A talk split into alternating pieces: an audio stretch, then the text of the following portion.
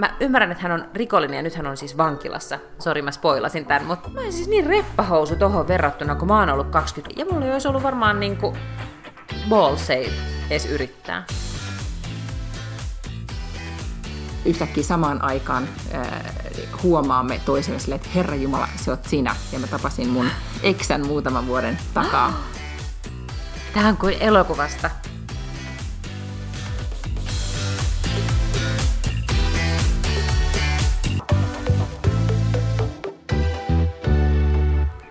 Hei, mun nimi on Lotta Baklund ja mä teen Baklund Lange podcastia Miina Langen kanssa, joka tällä hetkellä istuu Tukholmassa ja minä täällä Helsingissä. Miina, mitä sulle kuuluu? Hei vaan hei, hyvä kuuluu.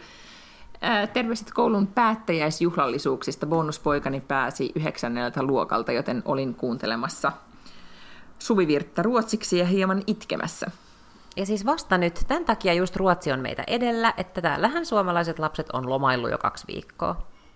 Niin, siis Lidingö oli nyt viimeisimpiä ainakin Tukholman läänin kunnista, joka vapautti lapsensa just nyt. Se johtuu toki siitä, että täällä on ollut aika pitkät pääsiäis- ja talvilomat ja niin edelleen. Mutta tota, ehkä liikuttavin hetki koettiin ää, tässä kevätjuhlassa, kun tällähän on siis tapana, siis suvivirsi on se juttu, mutta, mutta tota, ää, tärkein ruotsalaislapsille on tämä Iidan Emelin ja Iidan, se onko se Iidan kesälaulu? Joo, som, Iidas sommarviissa.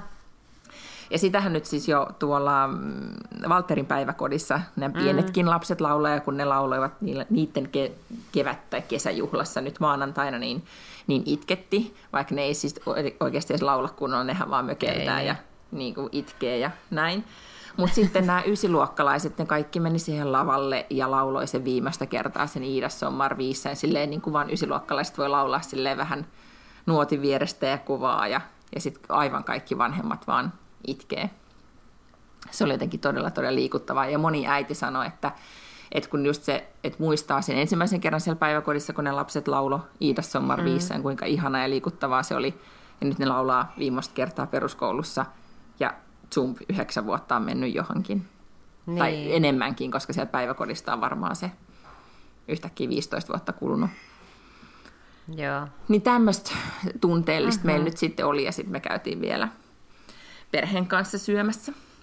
Oi, tosi se, no joo, kyllä, mutta se tosi päättyi siihen, että, että tota, teini kysyi, siis me oltiin aikuiset, siis minä ja mieheni ex-vaimo ja, ja Anton, ja, ja sitten sitten, ja siis Melvin bonuspoikani, joka sitten kysyi siinä vaiheessa, kun oltiin syöty, että voiko me nyt lähteä. Ja sitten se lähti mopolla ja me aikuiset niin. jäätiin juomaan kahvia.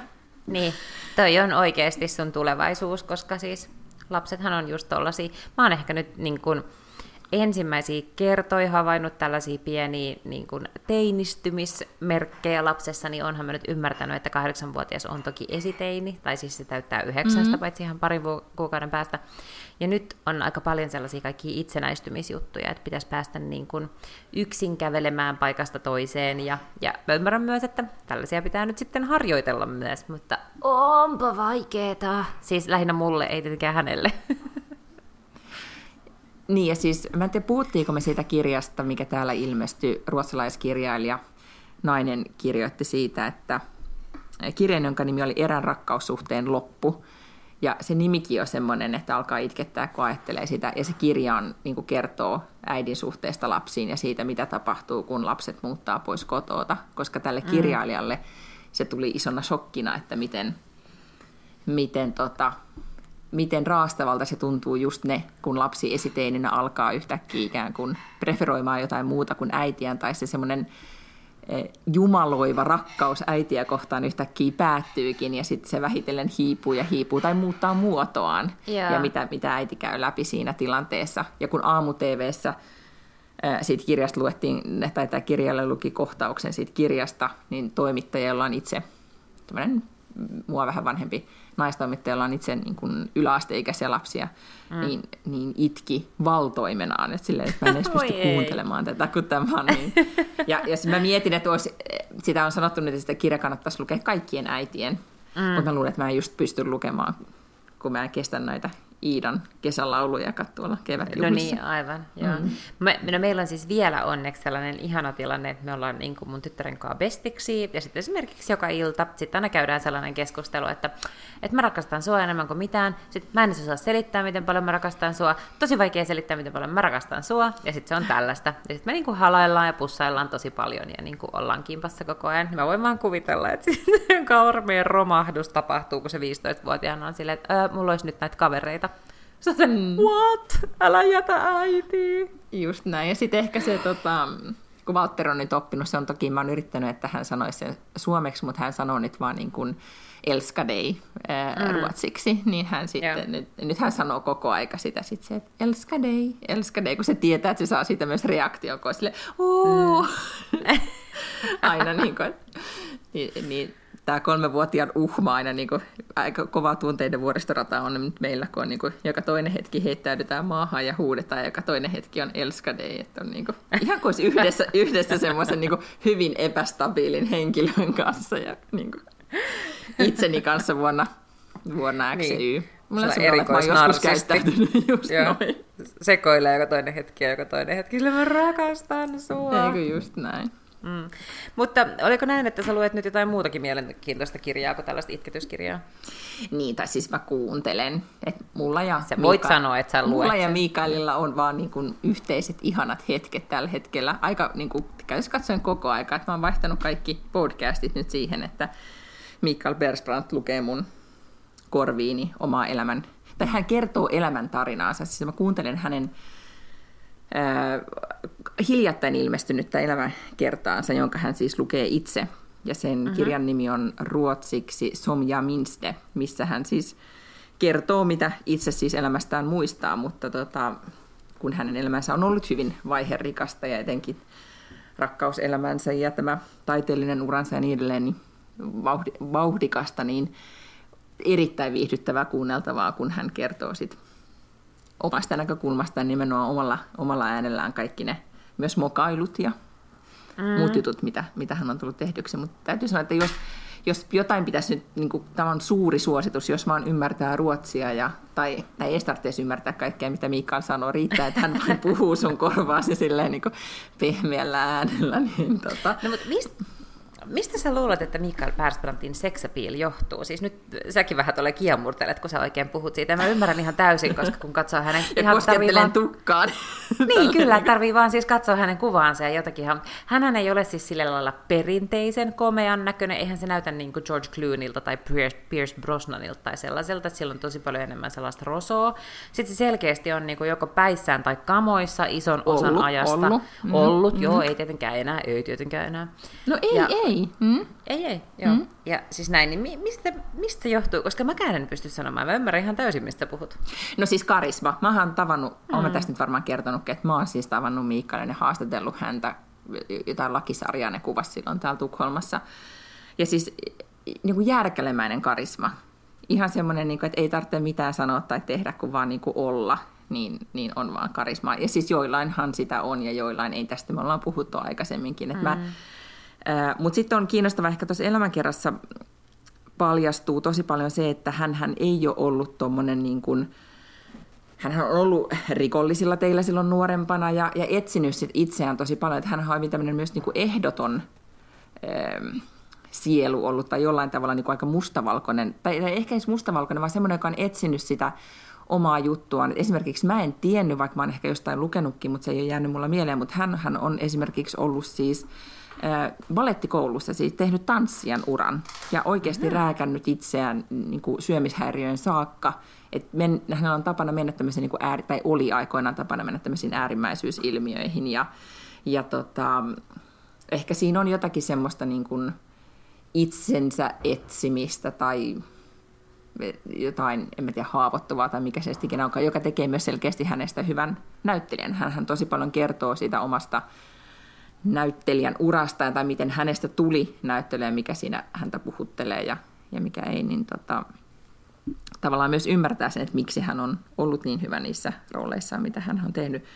Suomessa hänet tunnetaan ennen kaikkea Beckinä, mutta mm, mut täällä Ruotsissa... Ei vaan Gunvaldina. Niin, anteeksi, Gunvaldina Beck-filmeistä, mutta mm. tota, Mutta sitä mä, mä en tiennyt, koska ei tietenkään ollut täällä silloin, että, että hänellä on ollut tosi vaikuttava ura sitten dramaattinen puolella, siis ihan niin kuin, tai ylipäätään teatterin puolella, että hän on tavallaan perinteinen lavaläyttelijä ollut ensin, kun hänestä tuli filmitähti.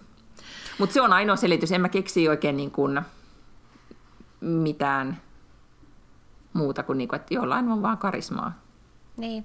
Mulla mm. tuli vähän semmoinen olo, mä katsoin sellaista äh, ruotsalaista sarjaa, missä tota, Niklas Strömstedt, joka on siis tällainen laulaja, ja hänen uusi vaimonsa. Niin, niin tota... uusi. Just siitä mä aloin katsoa sitä, tai siitähän mä just innostuin että tästä Mikaelista uudestaan. Jos no sä niin, katsoit eli... sen heidän sen, joo, selitä se sarjan konsepti, mm. se on ihana. Eli mm. ohjelman idea on, että tämä pariskunta, jotka ovat molemmat siis toisella kierroksella, mutta nyt rakastuneet itsensä, niin kuin, tai itsensä kuin toisiinsa tällä vähän niin kuin varttuneemmalla jällä, niin ja sitten he vielä kertoa, anteeksi mä keskeytän, koska niin kuin, äh, Koko ajan. Tää, niin. Anteeksi, mutta tämä Niklas Strömstedt, hän on siis Eva Atlingin entinen mies. Joo. Joo, ja, ja Eva tämä... Atling on nykyään Eva Dahlgrenin kanssa, että jännä piin, pienet piirit täällä. Mm? On. Jatka. Ja sitten tämä hänen äh, uusi naisystävänsä, tai on kenties vaimo, niin on siis tämmöinen, eikö se ole aamu-TVtä juontanut ja kaikkea tällaista. Mutta molemmat ikään kuin ollut julkisuuden henkilöitä taustalta ja niin kuin nyt yhdessä. No nyt sitten ähm, tota, he kiertävät tässä sarjassa, minkä nimeä mä en nyt muista, mutta ne kiertää siis julkispariskuntien luona. Ja sitten menee sinne viikonlopuksi hengaamaan. Sitten siellä syödään yhdessä ja tehdään jotain niin kuin, juttuja. Ja sitten ne vaihtaa vähän, vähän sillä lailla aina, että, että tämä Niklas on sitten niin kuin sen, sen toisen tuttavapariskunnan rouvan kanssa ja sitten tämä, tämä Niklaksen vaimo Jenny on sitten sen miehen kanssa. Niin, no sitten yhtenä viikonloppuna he sitten olivat Mikael Persbrandtin ja hänen vaimonsa luona tämmöisellä hienolla huvilalla. Ja siinä mulla tuli vaan sellainen niin kuin viba siitä Mikael Persbrandtista, vaikka se vaikutti tosi kivalta ja hauskalta seuralta, että sen jotenkin seuras pitää koko ajan vähän niin kuin tsempata. Tiedätkö, että, että se ei ole sellainen, että, että kun ystävyyssuhteissa tai keskusteluissa yleensä ollaan molemmat niin kuin vähän messissä ja molemmat antaa itsestään ja tulee puolitiehen ja niin kuin kannattelee keskustelua, mm-hmm. niin mulla ei tullut yhtään semmoinen viba siitä. Mulla tuli semmoinen viba, että koko ajan pitää saatana olla niinku vääntämässä tai vitsiä sille tai jotain, että se herättää jotain reaktioa. Että sen kanssa on jotenkin kauhean hankalaa, että ei ole silleen luontevaa keskustella sen kanssa. Niin, tai siis ehkä semmoinen, äh, niin kuin, suomeksi ehkä se sana siitä on niin itse riittonen, mutta Joo. ehkä myös semmoinen, että ei oikeasti aidosti... Äh, että onko se tullut sitten se julkisuuden myötä vai onko hän aina ollut semmoinen, että hän ei, hän ei ole ihan hirvittävän kiinnostunut muista ihmisistä, mm. sellainen mm. olo tulee. Ja.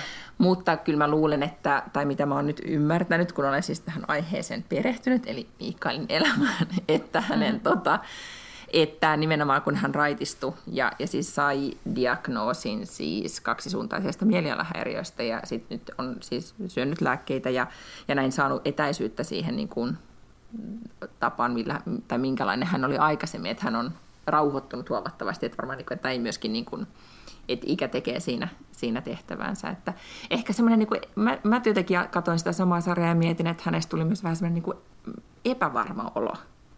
Tai niin kuin, että ehkä se, että mä tulkitsin tuommoisen niin kuin tylyyden, tai, ja etenkin niin kuin ruotsalaisessa niin kuin viitekehyksessä, niin hän on tosi niin kuin, kulmikas koska täällähän kaikki just haluaisi, että kaikki osallistuu ja olisi trevlit mut varanda. Niin. Eikä niin ja kaikki vaan miellyttäisivät toisiaan niin. enemmän kuin mitä hän suostuu miellyttämään. Joo, Kyllä. ehkä. Hmm. Hmm. No, mutta siis niin. sitä kannattaa ilmeisesti kuunnella sitä kirjaa. No, Suosittelen. Joo, kyllä. Ja. Se ainakin on viihdyttävää, koska näyttelijä osaa aina niin kuin lukea silleen dramaattisesti, ei ole tylsää. Toki olen nyt pari-kolme kertaa jo nukahtanut, mutta se johtuu vain siitä, että mua, mua oikeasti väsyttää. Sitten kerran yhtenä iltana aloin, kun aloin hyvän yö suukon miehelle, niin se kysyi, että annoiko tuon suukon mulle sen takia, että sä kuuntelet Mikael Persbrantia vai siksi, että sä oikeasti halusit niitä pussailla mun kanssa. Mä sanoin, ei ihan vaan siksi, kun saat sä että et hänelläkin tuli tämmöistä, niin että kun mä koko aika kuljen niin luurit korvilla, anteeksi mä en kuulu mitään, kun mä kuuntelen tätä Persbrantin kirjaa ja koko aika vaan kerron sieltä erilaisia yksityiskohtia. Mitä kihertelet ja kikattelet koko ajan. Mm. Okei, okay, no se kannattaa kuunnella, mutta hei toinen itse asiassa ruotsalaisen miehen elämäkerta, joka on kuulemma ihan sairaan hyvä, mitä mä en ole vieläkään lukenut, on tämä äh, Jag Zlatan Ibrahimovic. Eikö sä vieläkään lukenut? En. Mä itse asiassa aloitin kuuntelemaan sitä tota, äänikirjana suomeksi, koska sitä ei ollut olemassa ruotsiksi mun äänikirjakirjastossa. Ja sitä lukee Kari Ketonen, joka on ihan hyvä lukemaan, mutta sitten mä jotenkin oon niin fakkiutunut siihen, että jos mä vaan ymmärrän alkuperäiskieltä, niin sitten mulla on aina semmoinen viba, että mun pitäisi niinku lukea tai kuunnella kirjaa alkuperäiskielellä, mm-hmm. ja sitten mä jotenkin päädyin siihen, että mun pitää nyt vaan niin kuin saada se käsiini ruotsiksi ja lukea se. Mutta tästä siis mahtavana aasinsiltana tietenkin se, että Slattan ei toki pelaa nytten tänään alkavissa, me siis nauhoitetaan torstaina, tänään alkavissa Fudiksen MM-kisoissa, mutta Ruotsi pelaa. Niin, siis onnitteluja otetaan vastaan. Siis kyllähän nyt tästä kohtaa Lätkän MM-kisoissa tunnen itseni suomalaiseksi. Juuri nyt olen sitä mieltä, että hei ja hei ja Sverige, olen ruotsalainen. Että olen no siis... ylpeä maasta, jossa asun, joka niin. on nyt siis MM-kisoissa. Kyllä, kyllä. No siis Suomihan ei ole ikinä pelannut MM-kisoissa, Suomen miesten joukkue ei ole ikinä pelannut edes EM-kisoissa, Suomen naiset toki Helmarit Fudiksessa on pelannut EM-kisoissa, mutta, mutta miehet ei välttämättä. Ja mä muistan, nyt ihan vasta oli joku tällainen keskustelu, olisikohan ollut vauva.fi tai Iltasanomia jossain keskustelupalstalla tämmöinen, että pääseekö Suomi jalkapallon MM-kisoihin sinun elinaikanasi? En, en tiedä siis tähän vastausta. Enkä rupea arvioimaan. Mennäänkö katsoa kisoja? En meinaa siis, tai mulla on jäänyt siitä, tai jotenkin Futiksen MM-kisat, mä en ollut lainkaan kiinnostunut jalkapallosta aikoina, niin siis nuorempana, mutta sitten mä olin parikymppisenä yhdessä monta monta vuotta miehen kanssa, joka niin kun, rakasti jalkapalloa ja katsoi kaikkia kisoja. Mä muistan jonkun kesän, että me ei tehty mitään muuta kuin siis katsottiin sitä jalkapalloa. Jotenkin ne matsit tuli hassuun aikaan. Ja, ja sitten niin, mulla on vaan muistikuvia, että me maataan sohvalla ja tuijotetaan. Ja sitten mä oon niinku, siitä vähän niinku innostunut. En mä sille oikeasti katso kuin näitä isompia kisoja ja ehkä isompia mm. matseja. Ja nyt oliko, että Ruotsi aloittaa maanantaina niin kuin mm-hmm, Etelä-Koreaa joo. vastaan tai joku tällainen niin kuin juttu. Ja just tänään kuulin, että, että kaksi miestä puhuu, että maanantaina kyllä kukaan tee Ruotsissa töitä. että kaikki vaan Mut, keskittyy siihen, että ne katsoo matsia. Mutta eikö se matsi Tuleeko se jotenkin aamulla vai päivällä? En mä tiedä. Tulla siis ihan... No joo. Niin. No, mutta siis joo, mua kiinnostaa nämä futiksen nämä kisathan on mahtavat. Nehän kestää siis kuukauden. Ja about niin kuin jokaisena päivänä suurin piirtein tulee jotain matseja. Siellä on muutamia jotain tota, niin, niin välipäiviä, että ei tule, mutta, mutta, mutta näitä voi siis katsoa niin kuin nyt tästä kuukauden eteenpäin. Periaatteessa voi pyhittää jalkapallolle. Ja veikkaan, että yllättävän moni on ottanut esimerkiksi kesälomat alkamaan tänä vuonna niin, että ne alkaa nyt ja menee kuukauden eteenpäin, ja sitten ne on vaan heinäkuun lopun töissä, kun ei tule enää jalkapalloa. Mutta futis on mun mielestä ihan superhelppo laji, sen takia, että siellä on siis se yksi pallo ja sitten siellä on ne kaksi maalia. Tavallaan, että kukaan idioottikaan ei voi ikään kuin olla ymmärtämättä tätä, että nämä tämän väriset jätkät yrittää sitä palloa tonne maaliin ja nämä toiset yrittää tonne toiseen maaliin. Tiedätkö, että, että jonkun niin kuin jenkkifudiksen selittäminen on esimerkiksi tosi vaikeaa, että tässä on näitä ukkoja, möröt seisoo tälleen näin niin kuin rivissä, ja sitten sulla on tämä pallo, ja sitten se pitää heittää, ja sitten täällä on joku ukko, ja sitten se pitää viedä, ja sitten se on niin kuin tosi monimutkaista, ja sitten se yhtäkkiä vaan loppuu se peli kesken kaiken, ja palataan jonnekin. Niin jalkapallo on äärimmäisen yksinkertaista ymmärtää, niin se on kyllä mun mielestä hyvin viehättävä laji sen takia. Joo, ja itse asiassa mä jäin... Äh mä oon nyt siis YouTubesta katsonut tämmöisiäkin asioita, kun mä kuuntelin yhtä podcastia, missä kaksi aput meidän ikäistä kundia muisteli just Ruotsin menestyksiä aikaisemmilta vuosilta. Ja sitten oli jotenkin, olikohan se nyt vuonna 1994 tapahtui jotenkin merkittävää ah, Italia. Atlantassa. Ruotsi. Niin. Ja, ja, ja ne puhu Ruotsi siitä, voitti pronssia. Joo, niin ne puhu siitä, ja että, jotenkin, että oliko nyt, että Ruotsi sitten voitti Italiaa vastaan tai jotain tapahtui, en muista, en aio nyt, joku, joku tulee tilastojen kanssa ja kertoo, miten se sitten oli. Mutta kuitenkin, että se oli merkittävä hetki ruotsalaisessa jalkapallohistoriassa, ne muisteli mm. sitä, ja sitten mä katsoin sen YouTubesta, kun mä halusin nähdä, että mistä ne kundit puhuu. Mm. Sitten siinä seuraavassa hetkessä olikin niin Slaattanin parhaimmat maajoukkueen maalit, että Slaattan sitä, että Slaattan tätä, ja Slaattan tekee viisi maalia Englantia vastaan. Ja yhtäkkiä ne, ne oli tosi hienoja ne maalit, ja se oli tehnyt jotenkin mm. tosi, niin kuin, että vaikka ei ymmärrä lajista oikeastaan mitään, että, niin sitten tajuaa kyllä niistä maaleista, että vau, wow, olipa tämä nyt hienoa. Niin sitten mä jäin sitä katselemaan, että mä oon nyt ehkä tehnyt tämmöisen niin pohjatyö näitä MM-kisoja varten, vaikka en kyllä aio ottaa nyt sitten sen enempää vapaata. Tai Tätä ajattelee, että se, se, tota, niin, niin, se, kun Ruotsi tosiaan, siis se on, viime, se on viimeisin kerta, kun Ruotsi on MM-kisoissa päässyt mitaleille. Kenties en ainoa, en, mä, mä en ole niin hyvin perillä tästä historiasta, mutta ne siis tosiaan voitti pronssia silloin 94 Jenkeissä. Ja mä muistan vieläkin, että niitä pelaajia, siis useamman kappaletta. Mä muistan sen, Tuomas Ravelli oli niiden, toi, maalivahti, sitten Tuomas Brulin oli niiden joukkueen kapteeni, sitten se oli Henkke Larsson ja Martin Dalin ja kaikki tällaisia niin kuin isoja tähtiä, jotka pelasivat joukkueessa.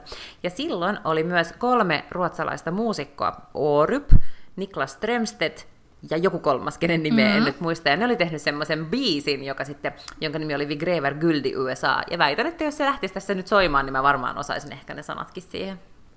Joo, ja itse asiassa nythän ne ovat tehneet ymmärtääkseni, ei, Per, Jäs, per Jessle, siis entinen Roxette-kundi, mm. on tehnyt nyt uuden kisapiisin, joka on todella, todella huono. Se on dissattu täällä aivan totaalisesti. Voi ei. Että tätä samaa ilmiötä ei ole nyt sitten vissiin, niin kuin, se ei aio nyt toistua Mä en edes tajua, mitä varten se pitää tehdä joku uusi biisi, koska se meni sille, että Navigrever guldi USA, niin siihen olisi ihan hyvin voinut laittaa, että Navigrever guldi Moskova.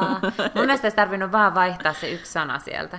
Totta. Mä itse voitu kaivaa naftaliinista ne gubbetkin, koska ei pärjäisi löytää sen nuorempi ole. Mutta nyt mähän on niin ruotsalaistunut tässä kohtaan, että mähän on menossa Mä pakotan miehenikin menemään siis just Strömstedt ja kumppaneiden keikalle. Ne on, esiintyy nytkin. Niillä on aina tämmöinen kesäkierto, joka houkuttelee keski jotka muistaa just nämä niin kuin, voiman vuodet 90-luvun alusta. Niin, niin tota, niin mä ajattelin, että mä haluan mennä katsoa heidän kesäkonserttinsa Gotlannissa. Toki mun mies sanoi, että mietit itse katsomaan, että hän ei kyllä lähde, että siinä, siinä menee niin kuin, raja, mutta en tiedä saanko hänet raahattua paikalle. Mutta hassua, että nämä on toisen nämä on niin naapurimaan, niin kuin me ollaan vähän lainattu nyt naapurimaan maan futismuistoja, koska meillä ei itsellä niitä Ei ole omia. Ei voi mitään. Että tästä, tästä kohtaa se on jalkapallon MM-kisojen aikaa, niin, niin suomalaiset on pohjoismaalaisia. Että kyllä mä muistan joskus kannatteleeni Tanskaakin, muistaakseni kun ne menestyi joissain kisoissa. Ja... Todellakin yhdet EM-kisat, missä Tanska pärjäsi ihan sairaan hyvin. Mutta siis Pohjoismaistahan on mukana Ruotsi, Tanska ja Islanti, eli siis enemmistö Pohjoismaista on mukana, mikä on hämmentävää, koska esimerkiksi sellaiset maat niin kuin Hollanti tai Italia ei ole mukana, ja Hollanti on niin kuin aika vastavoittanut tyylin maailmanmestaruuden tai EM mestaruuden. Olisikohan ne voittanut kuule silloin Etelä-Afrikassa? No kuitenkin, ne on siis oikeasti Me voidaan Instagramiin laittaa nämä kaikki tilastotiedot, että tilastokorjauksia huomioon. Jaa, mutta samoin Italia. Ajattele, että mikään näistä niin megamaista ei ole Jenkit mukana, ei ole Chile mukana, ei ole Kamerun mukana, joka on niin kuin perinteisesti ollut sellainen Afrikan iso, iso tota, niin fudismaa. Mutta sen sijaan Islanti, jossa asuu niin kuin neljä ihmistä, että hyvä, että ne on saanut kokoon sen joukkueen, ne pärjäsi ihan hemmetin hyvin viime EM-kisoissa, noin siis niin kuin, ikään kuin ensikertalaisiksi noin pieneksi maaksi. Nyt pelaa siis MM-kisoissa, mikä on musta ihan sairaan siistiä. Niin, eniten mä muistan, että mä olin kyllä vähän surullinen siitä, että Italia tipahti Mä en muista mm. nyt sitä syytä tai ketä vastaan ne pelasi ja miksi näin tapahtui. Mutta, mutta no syy tota... oli siis se, että ne, ne niin kuin ei pelannut, ne ei voittanut tarpeeksi. Niin, no sen mä tajun, mutta siis tyyli, että kenen, kenen maahan ne kaatu sitten lopulta. Tai niin kuin, tämän, täytyy sanoa, että me ei ole kauhean hyviä urheilupoddaajia. mutta, ei. Tota, mutta siis Hei. mä muistan, kun Italia voitti, on tästä aika monta vuotta aikaa, niin, niin tota, mä oon kulkenut siis Italian pelipaidassa, niin kuin, tai mun ö, systerillä oli se tai jotenkin, että mä oon sitten niin kuin, vielä panostanut siihenkin sen verran yksi jalkapallojuttu ennen kuin mennään eteenpäin, niin äh, suosittelen sellaista jalkapallopodcastia kuin We Came to Win, muistaakseni. Ja se kertoo niin kuin äärimmäisen hienoja tarinoita jalkapallosta. We Came to Win mm-hmm. on sen nimi. Okei. Okay. Vaikuttaa siltä, että se on vieraamaan kielellä, eli englanniksi. Mm. Mm. Melkein, musta olisi kiinnostavaa esimerkiksi just, että joku, ajattelin, joku Aki Riihilahti voisi ihan hyvin, ellei jo ookin joku niin futispodcasti, mutta, mutta tota, tuommoista niin just MM-kisojen alla joku asiantuntija oikeasti niin kuin perehdyttäisi huippuhetkin tai niin edelleen, niin, niin kuuntelisin, koska jalkapallo on myös tosi viihdyttävä. Kyllä mä ymmärrän, että, että jengi käyttää sen kuukauden katsoakseen kaikki Kyllä. matsit. Mutta siis oikeasti tämä, tämä podcast, mistä mä puhuin, niin siinä on paljon just niitä tarinoita ikään kuin sen huippuhetken takaa. Että mitä, mikä johti tähän hetkeen. Se on siis erittäin, erittäin hyviä. Kiinnostaa myös kaikkia, joita ei kiinnosta jalkapallo. Hmm. Hyvin kerrottuja tarinoita. Suositellaan siis joo. sitä, joo. Okei, no onnea Ruotsille nyt sitten näihin kisoihin. Hei, mä haluan puhua tällaisesta mimmistä kuin Anna Delvey. Oletko lukenut tällaisen ison artikkelin, olisiko ollut New York Postissa tai jossain, The New Yorkerista jossain? En. Kuka hän on? Anne Delvey yhtäkkiä, siis se on pitkä pitkä juttu ja me voidaan linkata se vaikka meidän Instasta, mutta tota, niin, niin, oli tämmöinen mimmi, joka asui hotellissa ja se maksoi vaan käteisellä. Yhtäkkiä se alkoi niin kuin, olla tämmöinen New Yorkilainen it-tyttö. Eli siis kaikki halusi sen kanssa dinnerille ja se oli aina kaikissa avajaisissa ja kaikissa bileissä ja kaikki tiesi sen mimmi ja se oli niinku bestis. Mikä vuosi? Äh, kolme vuotta sitten suurin piirtein. Aha, okei. Okay. Ja mm. kaikki tiesi kuka se on ja sitten hänelle niin kun, hän oli ilmeisen rikas, ja jotenkin kukaan ei oikein nyt ihan sitten tiennyt, että mistä hän on, mutta että, että epämääräisesti tiedettiin, että hän tulee niin kuin ri, vauraasta perheestä jostain Saksasta todennäköisesti, Euroopasta hän nyt kuitenkin niin kuin tulee, sen ne ymmärsi. Ja tota, ja sitten asiat eskaloitu ja hänen piti ostaa sellainen talo Manhattanilta, mihin hänen piti perustaa tällainen niin kuin klubi, vähän niin kuin Soho House-tyyppinen tällainen niin kuin members club, ja sitten siellä piti olla taidetta ja taidegalleria ja kaikkea tämmöistä. Ja sitten niin kuin asiat vaan eskaloituu, ja kaikki New Yorkissa suurin piirtein tietää, kuka tämä Mimmi on, ja että se on tosi rikas, ja sille tulee niin kuin virtaa vaan kutsuja kaikkiin tapahtumiin. Sitten yhtäkkiä käy ilmi, että se ei ole siis kukaan. Se on tällaisen eurooppalaisen ää, pariskunnan lapsi. Sen isä on jossain, oli tyyli jossain tehtaalla töissä, ja sitten sen äiti oli jossain maatilalla suurin piirtein. Ja tota, hän oli sitten jossain vaiheessa lähtenyt opiskelemaan Lontooseen ja sitten sieltä eteenpäin. Mutta siis tämä huima juttu on, että se Mimmi on niinku ollut alle 25, ja se on pyörittänyt, pyörittänyt tällaista siis niinku satojen tuhansien dollareiden niinku petoskierrettä, ja aivan pokkana niinku selittänyt kaiken näköisiä juttuja ja saanut siis hedge fund pankkiireilta lainoja ja takauksia. Ja siis mä ymmärrän, että hän on rikollinen ja nyt hän on siis vankilassa. Sori, mä spoilasin tämän, mutta tämä tulee kyllä siinä Ei, niin kun mä just googlasin ja artikkelissa katsoin, että esille. ihan mahtavat.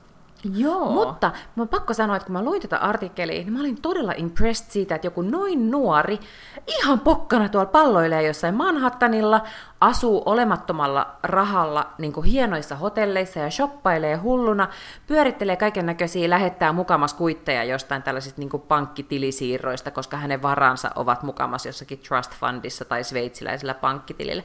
Mä en siis niin reppahousu tohon verrattuna, kun mä oon ollut 23. Mä en olisi ikinä A. uskaltanut tai B. osannut tehdä tollaisia petoksia. Ja mulla ei olisi ollut varmaan niinku balls ei edes yrittää.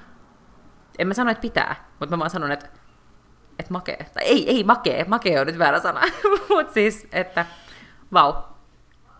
Ei kun todella, ja nyt kun mä luen tätä, niin hän on siis äh, pyörinyt kaiken maailman siis näitä niin kuin todella siis vaikutusvaltaisten tyyppien. Kyllä. Siis oikeasti niin kuin saanut tosi monet hotellien omistajat, Jep. tai jotka omistaa kuuleimestoja, niin saanut heidät uskomaan hänen tarinansa. Ja niin edelleen. On, on. Ja sitten se on myös Vau. niinku elänyt semmoista hyvin jetset-elämää, että Venetsian biennaalessa käydään tietysti, ja sitten niinku, missä kaikkialla pitää matkustaa. Hän asuu jossain Marokossa monta monta viikkoa jossain Four Seasonsissa ja kaiken näköistä.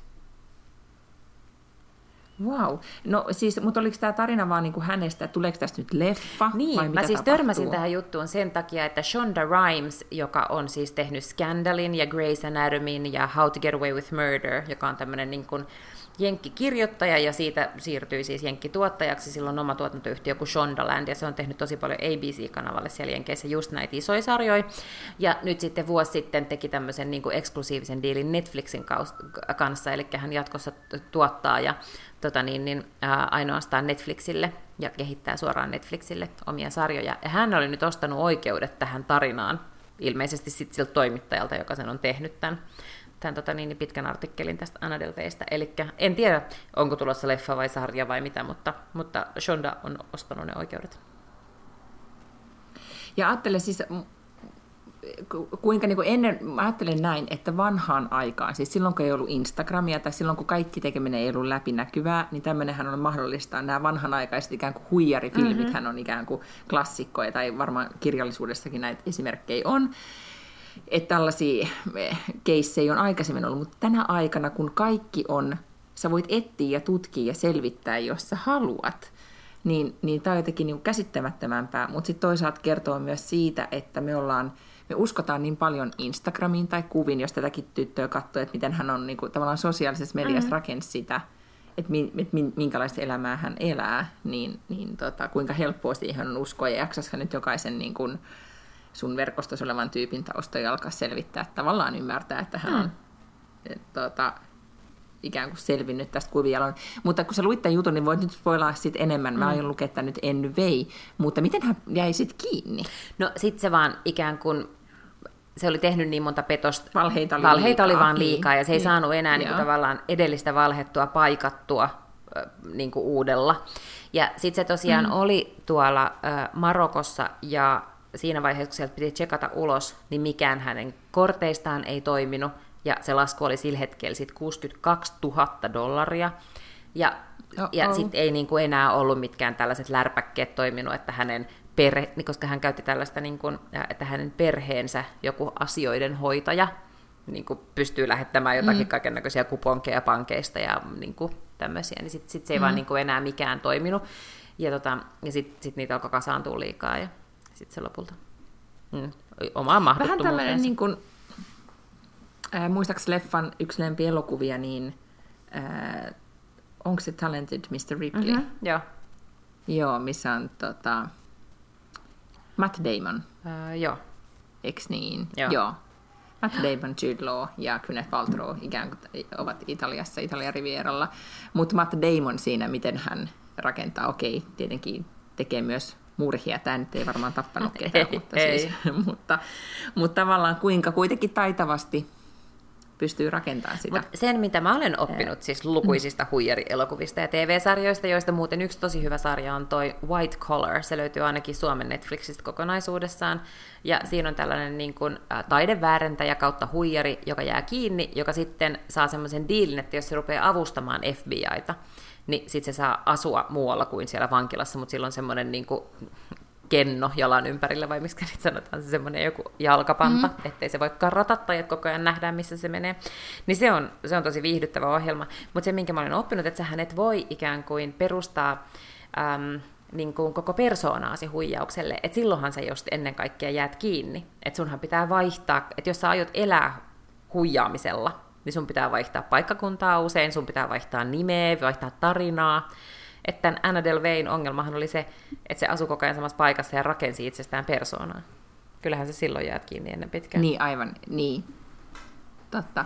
Oot se törmännyt elämässä aikana äh, hui, silleen huijareihin, tai joku on, joka on oikeasti niin kuin, on tietoisesti harhauttanut sua niin, että sä oot ollut silleen, että miten mä oon voinut mennä Noin tuohon lankaan.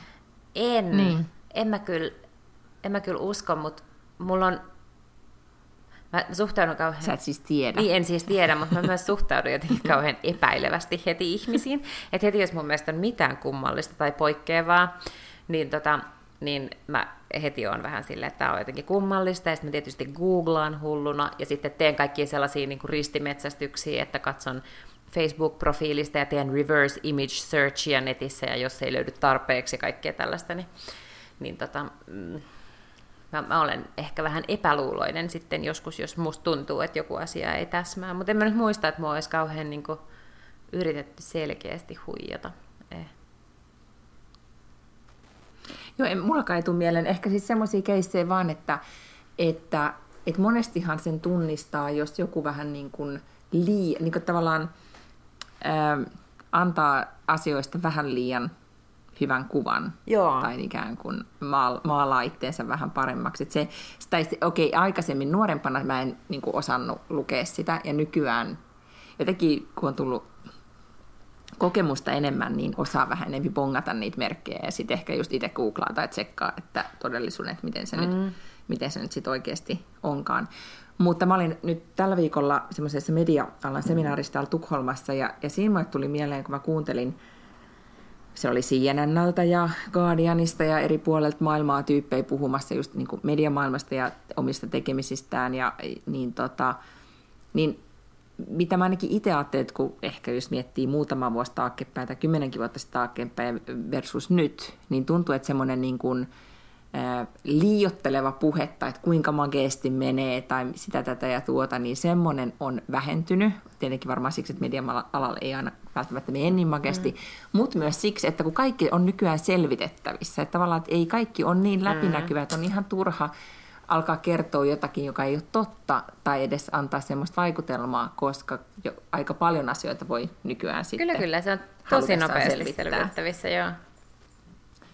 Ja te, tosi paljon oli myös sitten kritiikkiä siitä, mikä oli myös kiinnostavaa, että niistä asioista, joita et, sä et voi selvittää, että miten, ää, miten esimerkiksi niin kuin, niin kuin tämmöiset erilaiset, miten eri välitoimit, mitä mä sanoisin, viesitoimistot, markkinointitoimistot, mediatoimistot, miten ne toimii, että jos on paljon semmoisia asioita siinä niin kuin, että jää vähän epäselväksi tai on, niin kuin, systeemit on rakennettu niin monimutkaisiksi, että oikeastaan kukaan ei tiedä, miten ne toimii, niin niitä, vähän niin kuin Facebook, että niistä, niitä aletaan sitten kritisoimaan, koska e, niin kuin edellytys sille, että asiat on läpinäkyviä, on jo niin, niin tai vaatimus sille on jo niin kova, mm. että heti jos on sitten vähän tämmöinen, että en tajua, mistä maksan tai mitä täällä edes tapahtuu, niin tota, ihmiset haluaa saada selville. Mm. Se oli kiinnostavaa. Mutta äh, mitenköhän kauan tämä Anna nyt sitten istuu täällä. Rikers Islandilla. Missä se istuu? Right, jaa, miten pitkään hän siellä joutuu nyt sitten istumaan? Sitä mä en tiedä. Hän itse on sitä mieltä, että, että hänen pitäisi päästä nyt niin kuin pois sieltä ja saada maksaa tota lunnaat, että hän saisi olla vapaudessa, että, että jos, hän, jos hänelle vaan annettaisiin mahdollisuus, että hänet päästettäisiin ulos, niin kyllä hän pystyisi junailemaan ne lunnasrahat, mutta kun hän ei pysty niitä sinne vankilaan jotenkin junailemaan niitä rahoja, mutta Kuulostaa siltä, että same same. Niin, niin vähän tämmöistä, joo, niin kyllä. Joo. Ja, ja sitä se oli usein, että aina kun häneltä karhuttiin. Ja sit, se, mikä mun oli hirveän yllättävää, että sä pystyt esimerkiksi asumaan jossain niin kuin sviitissä hotellissa ilmaiseksi niin kuin pitkiä pitkiä aikoja ilman, että kukaan tulee sut pyytää rahaa. Et hän oli sanonut, että on olemassa joku tämmöinen tilisiirto, että se tulee kyllä, että Euroopasta, että koska hän on tämmöinen trust fund kid, niin hänellä ei ole siis niitä rahoja missään tota, niin kuin omalla tilillä vielä, vaan ne pitää aina sitten hankkia sen asianhoitajan kautta.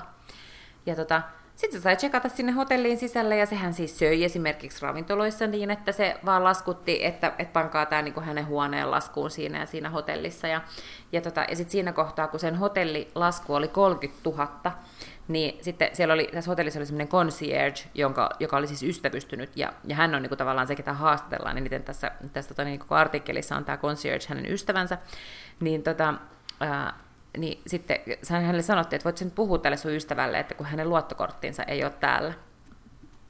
Että ei ole siis olemassa mitään takeita, että se maksaa. Hmm. Hmm. Ah niin joo. No mut pokalla. Ei. En mä, siis, mut ei mulla varmaan hmm. ehkä olisi sitä pokkaa, vaan jotenkin tsekata tuonne jonnekin kämppiin ja olla silleen, että Aa, ää, tilisiirto saapuu varmasti asianhoitajalta, niin hetkenä minä hyvänsä. Mutta siis ehkä rikkaat toimii just tuolla lailla. Sitten siinä oli jotain esimerkkejä, että rikkaat saa tehdä kummallisia asioita. Ei niille niinku sanota, että jos Rianna kävelee ulos niin kuin joku kristalli viinilasi kädessään jostain ravintolasta, niin hän sitten vaan kävelee. Ei sinne kukaan tuu portsarille sille, että anteeksi rouva, teillä jäi nyt tämä viinilasi teidän käteen vahingossa, että voitteko palauttaa, please. Vaan sitten se vaan niin kuin ottaa sen ja menee sen kanssa ulos. Niin, ehkä Anna nyt ei ole paras esimerkki tästä, mutta kyllä mä myös mietin, kun nyt on ollut ylioppilasjuhlia ja katsoo tätä nuorta sukupolvea, joka on tulossa, niin, niin täytyy kyllä sanoa, että on ne, ehkä osa meistäkin oli silloin tosi nohevia, mutta kyllä musta tuntuu, että nämä nykyiset, niin ne ymmärtää maailman niin toiminnan päälle paljon paremmin kuin meikäläiset. Tai mä muistan, kun mä lähdin kesänä sitten interreilaamaan, niin ei mulle, kyllä mä ihan kiltisti kävelin sinne Berliiniin jonnekin retkeilymajaan mm-hmm. huolissani siitä, että selviäänkö edes tästä niin kaikesta. Just, kyllä. Kuin että mulla olisi tullut mieleenkään mennä jonnekin hotelliin silleen, että ei. sviitti, kiitos. Ei. Tai edes, niin, tai edes mikään huone, ja sitten häipyy sieltä niin kuin ajoissa. En mä tiedä. Niin, just näin. Oi. No mutta jatketaan meidän mediakierrosta, koska nyt meillä on tämmöisiä niin kuin, äh, kiinnostavia bongauksia. Tää, me, tästä ei välttämättä nyt tule mitään, niin kuin, äh, mikä tämä nyt on, megakeskustelua, mutta, mutta mä ajattelin kuitenkin ottaa esille tämän bongasiksä äh, kauppalehden tulevan New Yorkin kirjeenvaihtajan mm, Emil Elon kolumnin kauppalehdessä. Mm, oliko se tämä hänen lapsien tekokolumni vai mikä? Olen muutamia hänen kolumnejaan olen lukenut. Niin, ja nyt hän siis kirjoitti otsikolla Lapsikato johtuu perheelämän huonosta mm-hmm, brändistä, joo. oksennusta, itkua ja raision kokoiset silmäpussit. Ja nimenomaan oli sitä mieltä, että perhe on brändätty Suomessa väärin. Mm. Ja, ja sitten tietenkin 31-vuotiaan perheettömän miehen itsevarmuudella kertoo, että miten, mitä mieltä hän asiasta ja. on. Ja mä todella ymmärrän hänen näkökulmansa siitä, että, että mitä julkisuudessa perhettä tai sitä, että mitä tapahtuu, kun se lapsi, että miten sitä käsitellään, että ei se nyt ole kauhean hyvin brändätty. Ja tässä mä oon kyllä vähän samaa mieltä hänen kanssaan siitä, mutta sitten mä jään kyllä miettimään, että miksi niin on. Ja sitten mä tunsin piston sydämessäni, mm. että puhuuko esimerkiksi, kun meillähän on nyt tullut, ennen oli se semmoinen, että äitiys on ihanaa mm. narratiivi, nyt on tullut se narratiivi, että äitiys on, äidillä pitää olla sallia ne kaikki pahatkin tunteet, mm. ja niin. nyt tavallaan se tämä niin kuin äitiys, kaikki ne huonoinenkin puolinen on nostettu esille tosi voimakkaasti, mikä on tosi hyvä, että on, osataan puhua niistä mm. vaikeistakin tunteista tai asioista, mutta tota, mutta jotenkin just niin perheettömänä sitä keskustelua seuraa, niin, niin jotenkin tuntuu, että se on, tästä oli taisi olla myös lehtijuttukin, että se on vähän niin kuin jopa mennyt yli niin. se vel, huonoissa asioissa vellominen. Mutta mitä mieltä sä oot? Onko onko perheellä huono brändi Suomessa? No voi se olla, mutta mä en ole koskaan ottanut sitä noin hirveän tosissani. Et mun mielestä kaikki tämä tällainen, niin kuin, oh no, silmäpussit en saa nukkua, niin musta se on aina kaikki ollut vähän silleen läpällä. Tiedätkö silleen, että, että en mä koska, mun mielestä se ei ole koskaan ollut hirveätä niin perhe-elämä. Ja musta se on vaan tosi ihanaa. niin, se, et, et jos... Ja niin kuin paras asia, mitä mulla on tapahtunut, on mun lapsi, ja meillä on myös tosi kivaa yhdessä. Et mä en niin kuin ihan... Ää, niin, mä en ole ottanut sitä niin tosissani. Tajuut sä, mitä mä tarkoitan? se jotenkin niin kuin, ehkä semmoinen niin kuin musta, se on ollut aika niin kuin musta-valkoinen, että, se, niin kuin, että joko tai. Mm. Että siinä on se vaihtoehto, että äitiys on tosi ihanaa, ja, tai sitten, että äitiys on tosi kamalaa, mm. niin siinä on ne vaihtoehdot, ei ole mitään muuta siitä väliltä. Mm. Niin se ehkä vaivaa sitä, sitä keskustelua. Mutta mä kyllä jäin sitä miettimään myös siitä näkökulmasta, kun ää, tosi paljon suomalainen ikään kuin perhemedia keskittyy just ikään kuin perheeseen ja lapsiin, mm. eikä esimerkiksi niin kuin äitiin ja isään. Et esimerkiksi Ruotsissa perhe mediat aika paljon puhuu myös siitä niin kuin vanhempien elämästä, vanhempien parisuhteesta, äidin omasta elämästä, äidin siitä, että miten, niin kuin, miten äiti ikään kuin jatkaa elämäänsä, vaikka silloin niitä lapsia. Ja mä luulen, että tämmöinen narratiivi vähän meiltä puuttuu mm. jollain tavalla. Mutta siis ei mulla... Ja, ja sitten katson peiliin, koska onhan se tietenkin osin niin median syy, että niitä tarinoita ei, ei kerrota. Mutta ei mulla siis ole mitään tarvetta niin brändätä perhe-elämää paremmaksi, että Emil Elo alkaa sikiämään. Siis niin kuin, että en mä, mä en näe myöskään mitään sellaista jotenkin yhteistä vastuuta, että kaikki me, jotka ollaan saatu lapsia, niin meidän pitää nyt yhdessä rintamassa olla sille, että tämä on aivan vitu fantastista, koska kaikkien muidenkin pitää tehdä lapsia ja ymmärtää, miten fantastista tämä on. Mä oon sitä mieltä, että jos miettii, että mä en ehkä halua lapsia, niin älä nyt sit luoja paratkoon hankin lapsia. Ei nyt varmaan sille lapsellekaan ole ihan superhyvä juttu, että jos silloin vanhemmat, jotka ei oikeastaan silleen halunnut lapsia, mutta kun lapsen, lapsen hankkimisen brändi oli niin kova, niin ne päätti, että no kyllä, kyllä mekin toi kuulostaa niin mahtavalta, ja sitten se ei niin kuin olekaan, koska se on hankalaa, koska, koska mun mielestä nämä on niin kuin isompia asioita kuin tavallaan tuommoiset brändiasiat, ja sitten sun pitää myös olla tosi sitoutunut siihen, että et, et, et sieltä ei voi niinku tilata sellaista eh, mitään. Sä et voi niinku suunnitella etukäteen, että et mä saan kiltin tytön. No mä sain kiltin tytön, mutta tiedätkö mitä, jotkut saa niinku sairaita lapsia, jotkut saa enemmän lapsia tai ne ei saa lapsia, vaikka ne haluaisi hirveästi lapsia. Ja, ja sitten sun pitää niinku tavallaan elää sen tilanteen kanssa, mikä sieltä tulee, mutta kyllä kai siinä niinku kaikista keski, keski, eniten keskiössä pitäisi olla se, että sä itse haluat sen lapsen ja sä haluat olla äiti tai isä. Ja että jos sulle silloin on tärkeää tämä, että et niinku, et voi ei, että sitten se vaan niinku oksentaa koko ajan, niin joo, se on totta. Joskus lapset oksentaa, joskus lapset oksentaa sun päälle. Niin tota, jos se on deal breaker, niin sitten vaikka koiran pentu, tai ehkä edes sitä, pleikka. Niin, ja kyllä, kyllä mä ajattelen sille, että ehkä tämmöinen niin statusjuttu tai brändijuttu, niin, niin Ruotsissahan kyllä huomaa tietenkin täällä se, niin kuin perheen asema tai tavallaan, että miten perhe, perheisiin on panostettu, niin on, on täällä ollut, voisi sanoa, niin kuin, että historiallisesti ehkä, ehkä paremmalla tolalla, niin kyllähän täällä ikään kuin lasten lukumäärä, se on statuskysymys tai selkeästi mm. brändikysymys, että oikeasti ihmiset haluaa paljon lapsia ja, ja niin kuin, jos sulla on siihen taloudellisesti mahdollisuuksia, niin, niin tota, tosi moni tosiminen just tekee, tuntuu, että kaikilla julkisperheillä on vähintään kolme lasta, mm. että se on semmoinen niin kuin, äh, juttu, että tavallaan että ollaan niin kuin paljon lapsimyönteisempiä tai lapsi, lapsiystävällisempiä, lapset näkyy enemmän ja ni, niitä pidetään niin kuin, äh, miten esillä. Mutta ehkä se, koko se perheen niin kuin konsepti on täällä jotenkin, esitetään kyllä positiivisemmassa valossa. Okei, no hyvä. Sitten voitaisiin vielä puhua siitä, että mainitsin, että paitsi tämä kevätjuhla-aika on ollut jotenkin tämmöistä niin kuin nostalgista ja tunnepitosta. Ja sitten mun oli viikonloppuna mun hyvän ystävän ää, viisikymppiset. Uh. Sekin on kuitenkin yhtäkkiä tajua, että... On noin vanhoja ystäviä. Niin, Niitä, siis eli mä muistan ne nelikymppiset tosi hyvin ja mä muistan, kun me ollaan tutustuttu vajaa 20 vuotta sitten ja nyt yhtäkkiä on viisikymppiset ja, ja jotenkin myös siinä ihan eri lailla jotenkin se ajankulu konkretisoituu. Mutta sitten oli niin kun, mikä tämä nyt on, matka Memory Laneillä myös, kun mä tulin ää, Turusta Helsinkiin junalla lauantaina, kun olin näihin juhliin menossa ja sitten tota, tapahtui tämä Salossa tämä onnettomuus. Mä en tiedä, kuuliko niin siitä, kun se oli tosi surullinen juttu, mutta, mutta sitten siinä tuli kaikkea säätöä, jouduttiin ottaa bussi Saloon ja, ja sitten hypätä junaan. Ja sitten siellä junassa niin sai valita, että niin vaan pääsee, oli, että pääsi sinne junaan johonkin kohtaan istumaan. Ja sitten mä ryntään sinne junaan niin kuin kaikki muutkin tekivät ja, ja kävelen sitten käytävää ja, ja sitten katon, niin kuin, että okei, tuossa on vapaa paikka. Niin yhtäkkiä samaan aikaan äh, huomaamme toisemme silleen, että Herra Jumala, se oot sinä. Ja mä tapasin mun eksän muutaman vuoden takaa. Tämä on kuin elokuvasta. Joka oli päättänyt, se oli vähän kuin elokuvasta kyllä, mutta se mikä oli siinä tosi kiinnostavaa, että, tai, tai jotenkin siinä kahdessa tunnissa, mitä se, se juna, tai enemmänkin se junamatka kesti, että kuinka paljon sitten niin käytiin läpi sitä, että no, minkälaista se pikkulapsiperheen arki, nyt hänellä oli kaksi lasta ja mulla on yksi, ja, ja miten elämä on muuttunut niin kuin muutamassa vuodessa niin kuin ihan niin kuin tosi tosi paljon. Mm. Mutta ehkä se jotenkin, se oli kummallista, että, että kuinka paljon – tai jotenkin, että, että kaikki se semmoinen, se oli joku kuuma kesä X vuotta sitten, mm.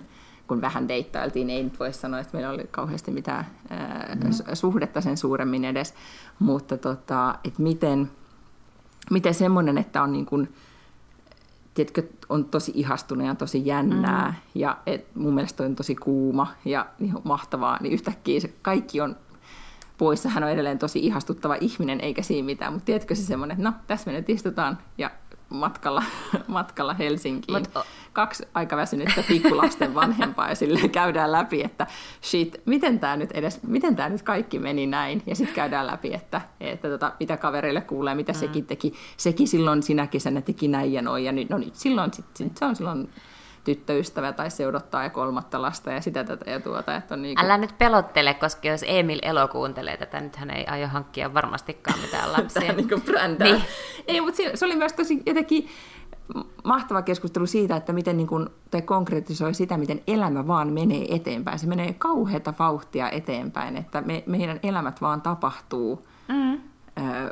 vauhdilla ilman, että me oikeastaan itsekään niin välttämättä edes aina välillä tajutaan, mitä mitä tapahtuu. Sitten tuommoinen niin kuin muistutus menneisyydestä, että joskus sä elit toisenlaista elämää. Sitten me puhuttiin just siitä, että miten siis aika on nyt niin kortilla, että jos mä olisin, jos mä olisin tajunnut silloin muutama vuosi sitten äh, sinkkukesänä, kun mä vaan lojuin äh, kaksioni parvekkeella ja luin aikakauslehtiä ja otin aurinkoa ja vaan laskin tunteja, että no, kuinka monta tuntia tätä sunnuntaita on vielä jäljellä ennen kuin voi tehdä sitä tätä ja tuota, tai lojuttiin ystävien kanssa rantakahvilassa – pitkillä aamiaisilla. Että jos olisi tajunnut, että joskus ei ole vaan siihen aikaan, niin, niin. en mä tiedä, olisiko me sitten nauttinut siitä enemmän tai tajunnut siitä ajasta enemmän. Mutta, tai tehnyt jotain hyödyllisempää sillä nyt, ajalla. Nyt se, nyt, se tuntuu, niin, nyt se tuntuu todella niin. kaukaiselta se aika. Mä kyllä toivon, että en olisi tehnyt mitään hyödyllisempää. Mä luulen, että se on ollut tosi hyvä, että on vaan niin kuin loikoillut silloin. Koska ehkä sellainenkin aika vielä tulee, sit kun pääsee eläkkeelle ja tosiaan lapset ovat muuttaneet kotota, niin sitten varmaan on taas sellainen tilanne, niin kuin, että ei ole mitään tekemistä tai ei ole tarpeeksi tekemistä ja sitten harmittaa. Mutta ajattele, miten onnekasta, että te kuitenkin tolleen, niin kuin, että teillä oli juteltavaa, koska mietit, että sä olisit istahtanut siihen, ja sä olisit tajunnut, että siinä on joku, joka kanssa on todella niin kuin, dramaattisesti loppunut se. Koska miten nolo olisi olla silleen, että moi, äh, kiva nähdä, mutta tota, mä nousen ja nyt siirryn, koska mä en varmasti juttele sun kanssa kahta tuntia putkeen, koska tämähän on hirvittävän kiusallista. Niin, ehkä, siis, e, e, ehkä tai just se aika tai vuodet tekee just sen, että asiat ei enää ole sit kiusallisia. Niin, se voi tai, olla tai että, vai, niin, että jotenkin vähän silleen, että, että oikeasti että ihan mahtavaa nähdä sua, mutta että ei jaksa muistella niin kuin, niitä muita juttuja, mm. mitä, mitä siihen liittyy. Tai jos nyt olikaan niin kuin. Mutta ehkä niin. Niin, ehkä tämmöiset, niin kuin, että e, eksien näkeminen on aina, niin kuin, on se aina vähän kuumottavaa Ja, ja, mutta et sitten esimerkiksi tuossa tilanteessa, niin mä olin vaan herännyt, juonut kahvia ja, ja niin kuin iskenyt vaatteet päälle ja, ja hypännyt siihen junaan. Että mä en ollut edes meikannut enkä mitään. Sitten mä hetki, niin kuin sekunnin kerkesin miettiä, että sit mä en ole meikannut ja mulla on hiukset likaset. mutta sitten mä ajattelin, että, että mä en jaksa nyt ajatella tällaisia asioita. Mm, aivan. Niin kuin, Joo. koska se ei ollut se pointti. Pointti oli vaan se, että Niin. Ja jännä, että hän oli vanhentunut, mutta sä et ole silleen vanhentunut niin paljon. Ei kun just tämä oli se pointti, ja mä ajattelin, että, että vuodet kohtelee kaikkia meitä yhtä tasa-arvoisesti mm. sitten kuitenkin. Mutta sitten hauska juttu oli se, että meidän yhteinen ystävämme, joka aikoinaan järkkäsi meille sokkatreffit, niin, niin soitti tälle kundille eh, siinä, siinä junamatkalla. Eikä. Niin sitten me tehtiin källi, että mä vastasin siihen puhelimeen. Niin se, sillä meni konseptit hetkeksi aivan sekaisin, että se ei oikein tiennyt miten päin se, että mitä nyt tapahtuu. Mahtavaa. Et, tota.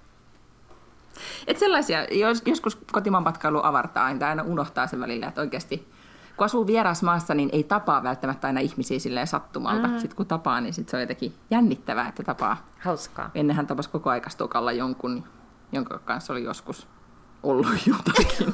Niin Tuo vähän nyt sä oot aina ollut horro. Ei jaksanut. niin. Meisin just No sanoa, hei, että ei, ei tarvitse, Helsinki on... niin, Niin, mä sano menisin vaan. sanoa, että kun mulla on niin vähän eksiä, niin niitä ei, niinku, niitä ei kävele mua vastaan melkein ikinä. Johon sä, että aina kun Stokkalla, niin aina siellä tulee vastaan jotakin vanhoja hoitoja. Okei, perun ton äskeisen ei ihan niin paljon, mutta, tota, mutta kyllähän siinä, jos siis vajaa kolmekymppisenä eroaa ja sitten viettää vauhdikasta sinkkuelämää, niin ennättähän siinä Se kaikenlaista. on kyllä totta. Se on kyllä totta. Ehkä siinä vaiheessa Mutta pitää en, siis, niin kuin, en, en välttele Stockmannia sen takia, että siellä aina johonkin törmäisi. Niin ehkä kaikki on sitten siirtynyt jonnekin, mikä Espoo iso omena tai jonnekin nykyään sinne markettiin. Siellä ei voi Lauantaina päivällä käydä. Prismassa tai City Marketissa kävi sellainen kuhina sitten sun eksiä, että... Joo. Joo, joo. No, nyt Sami voi ehkä leikata tästä sitten osan pois. Eikä, tämä oli hauskin osa.